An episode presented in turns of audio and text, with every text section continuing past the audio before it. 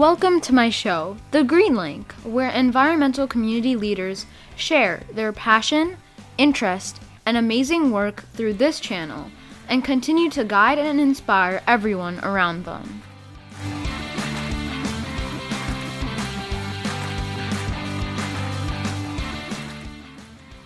I'm Ishaan Bhardwaj, and today I have Haein Shin. She has a Master of Arts in International Educational Development from Teachers College in Columbia University and Bachelor of Arts in International Development from the College of William and Mary. She is an Education Technical Advisor at the Center for Sustainable Development of Columbia University's Earth Institute. Thanks so much for coming to my show. Thanks so much for having me, Ishaan, and congratulations on launching this podcast. It's very exciting. So let's back up a little bit. Where did you grow up and how did you like it there?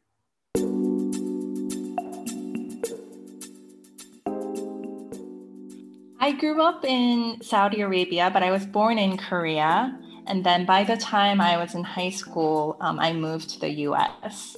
And as a child growing up in Saudi Arabia, I assumed everything in my environment was, that is the norm. But now looking back, I'm realizing that it was very unique, and I'm very grateful to have had the experience of living there. Of course, the country has a very strong local culture, but as a child growing up there, I feel like that there wasn't one dominant culture. There was the local culture, and then at home, there was a strong Korean culture. And I went to an international school there with students from over 50 countries. So it was a very international experience, and I'm really glad to have had that. Wow, you have a very diverse cultural background. So when did you start getting involved with the environment? Was it still in Saudi Arabia, or was it after you came to the US in high school? So I think it was actually a few different threads coming together over the years. My real exposure to it though was during college. I had taken some environment governance classes, environmental science classes prior to my college years, but what changed for me in college was the deeper discussion on not just the physical environment, but the role of international cooperation, international laws that come into play when we talk about the environment and environmental protection as well. And right after college, I was with the United States Peace Corps as a youth and community educator. And that's where I got a chance to take some of the things that I learned and embed it into my volunteer experience and creating education community programs that was about environmental awareness and building more awareness about the community's own physical environment as well. And putting some trainings together and putting some events together to build that environmental awareness. So I guess that's what really got you involved and got you started, your gears rolling with this environmental crisis and issue. So now you work in Center for Sustainable Development. What do you exactly do at the Center for Sustainable Development? So at the Center for Sustainable Development, I'm with the education team, and we wear many hats, myself and also with my colleagues. But a few different things that I have worked on are monitoring and evaluation through qualitative studies to understand teachers' use of technology in teaching. And along with that, facilitating training of trainers so that government education leads can teach digital tools to teachers. We also develop early literacy guides and manuals and training materials. And I work on program and content development for our ICT Center project, which serves youth and young women to prepare them for job readiness skills through digital literacy, communication, marketing, things that could help in their local job market. But I think given also the scope of our conversation, what might be interesting to you is the Eco Ambassador Program that I'm helping to design and curate the contents for along with my colleagues. And the Eco Ambassador Program, it started first as a means to merge science knowledge with activism. And it has really, in our course of developing that program, we really realized the power of community and youth activism and civic engagement when it comes to discussing environmental issues and addressing them. So that is the program that we're really excited about. Could you explain a little bit more about your work and what the Eco Ambassador Program is all about? Sure. So the main two pillars that we work with for the program is science knowledge has to be a foundation, but that knowledge has to translate into some type of activism and advocacy. So just to give you maybe some examples of what our Eco Ambassadors have done, they have heard from researchers and practitioners on renewable energy, on the magnitude of the single plastics issue, about the type of wastage that is produced in the fast fashion industry. And our Eco Ambassadors have taken on their own research, but also have taken their knowledge to turn it into different communication tools, starting channels on social media to communicate what they have learned with their schools, with their peers, and with their communities. Wow, that's a great way to get the youth involved. Amazing that kids can do all of this. So how do you connect your experience in education? You have a degree in education, so how can you connect this experience with the environment? That's a great question, because I think this question really got me thinking and got me reflecting about just what my training has been, but also how it really plays out in work and in practice. So one of the things that we learned from our more traditional education programs is that community-based learning and community mobilization is crucial for any education messaging, for starting any program, for really understanding the needs on the ground. So similarly for environment, when we have done curriculum development, or when we have tried to go into this Eco Ambassador Program of changing, knowledge into transferring it into activism, we have really tried to take the community approach in approaching the environmental issues or in discussing the environmental issues. So it is not something that just exists in the classroom or on your articles.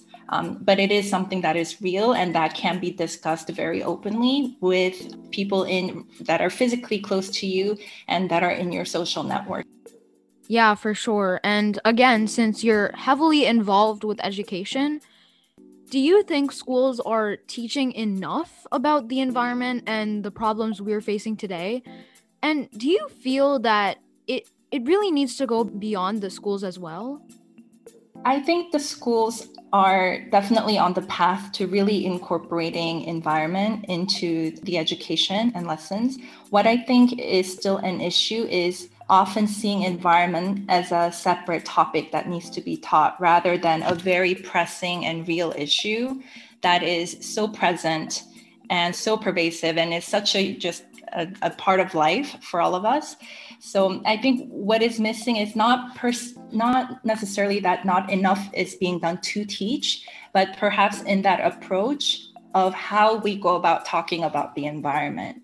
I think assessments still drive very heavily our learning of the environmental content and knowledge, and that has to go beyond just that classroom learning.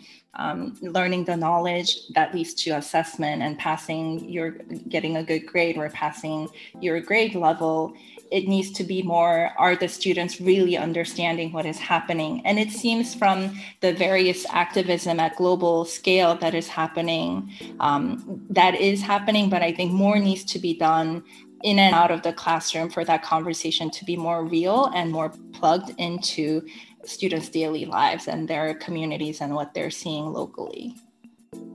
So in the past, you must have been in contact with students personally. So how has that changed with COVID-19? And are you looking forward for it to end? And how are you managing now? Yes, so with COVID-19, I think one of the biggest change from our program level is the transition that we have had to take all our physical workshops and meetings and conferences, making them all digital and online. So that has been the biggest change. But I am very grateful that our center and my education team's work was able to continue during this time. We also often travel internationally for our education projects as well. So that has taken a turn too. And regarding your question about if I'm looking forward to COVID-19 to end, for sure, absolutely. But, you know, quite frankly, I've been really thinking about during this period, you know, what is the kind of world that we want to go into after COVID-19 ends, right? Because this pandemic period, unfortunately, has shown us so much about the things that need to change in ourselves, in our systems, and how we need to be better educated and prepared with the issues that we have seen about social justice in our politics, in environment. A lot of things have come on the surface. So I'm reminding myself this every day, but I hope the listeners of your channel also really use this period, not just as a waiting period to, okay, like let COVID finish, not just as a waiting period, but a period to really reflect and plan so that we can act on things that really matter to us during this time and beyond. I'm sure that must have opened up more opportunities, being able to reach out to more people through technology. So with the new presidency and new government forming in a few days, which supports clean energy and environmental awareness, do you think it's going to help gain traction towards the green initiatives that were pretty much otherwise ignored? Absolutely. And I think I speak for more than just myself when I say I'm really hopeful for some changes that can happen with the new administration that is coming into office that has shown, you know, green initiatives, eco-consciousness, eco-awareness, and the understanding of our need for that in this country and beyond in terms of international dialogue, in terms of international cooperation. Unfortunately, you know, a lot of these international collaboration that needs to happen in terms of, you know, Paris Climate Agreement or the US government involvement and support in the World Health Organization and the UN agencies that has scaled back a little bit in the past 4 years. So I'm really looking forward to those changes happening. And while I think we all agree, we don't think one person can hold the answer or one administration to hold the answer to all our issues, I think there are very meaningful and impactful and positive changes that can happen when priorities are revisited and corrected. Yeah, I hope so too. So that wraps it up for today. Thanks so much for taking the time to speak with me today, Haein. And I had a pleasure talking with you today. I really hope that I can get involved with some of the great projects that you've been working on too. Thank you so much for having me, Ishaan. It was a pleasure to talk to you. And we are actually very inspired by your work at our education team at the Center for Sustainable Development. So thank you for all your enthusiasm and initiative and activism in doing this work of sharing the environment knowledge. So thank you. And thank you for having me. Thanks so much for listening to the show. Subscribe to my podcast if you enjoyed. Also, follow me on social media. My Instagram and Facebook is @thegreenlink2020 and my Snapchat is @thegreenlink. Thanks for tuning in and see you next time.